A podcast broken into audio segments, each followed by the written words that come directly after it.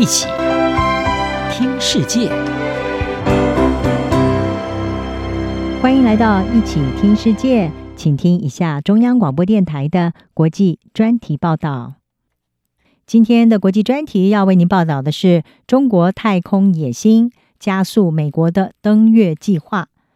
美国正在推动一项准备了数十年的太空计划，希望在睽违五十年之后能够重返月球。但是在这项计划的背后，中国在太空科技上的大幅进展，以及它对美国构成的竞争挑战，也让美国加速推动它的登月还有太空领域的发展。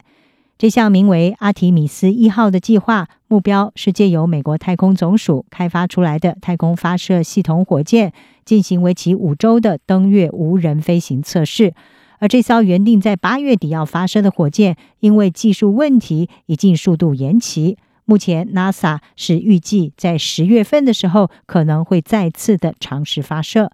如果第一阶段的计划顺利完成，下一个阶段的阿提米斯二号计划，希望在二零二四年让太空人可以进行绕月球的飞行，并且在二零二五年的阿提米斯三号计划，让太空人再次的登陆月球。对于 NASA 来说，这些计划不但是为了重返月球，也是为了将来载人来探索火星做出准备。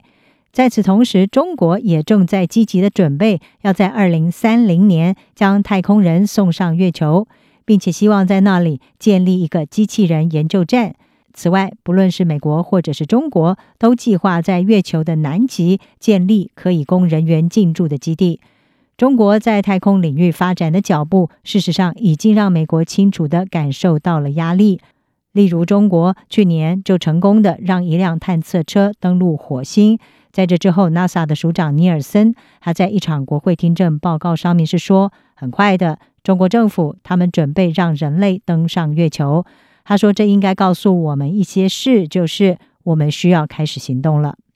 根据美联社的分析，美国情报、军事和政治领导人都明确的表示，他们已经看到中国的太空计划对美国已经带来一系列的战略挑战。也呼应了1960年代促成登月竞赛的美苏竞争。目前，中国在民用和军用太空上的发展正迅速地赶上美国，并且也已经取得一定的成就。在阿提米斯计划走向发射升空之际，对中国在太空领域逐渐赶上美国的警告也越来越多。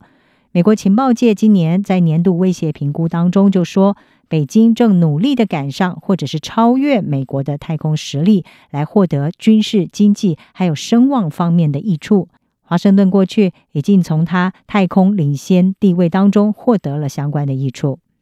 美国国防部委托的一个研究小组先前也指出，中国渴望在二零四五年以前超越美国，成为具主导地位的太空强权。而这项研究，并且说这是中国在地球上推动威权主义和共产主义计划的一部分。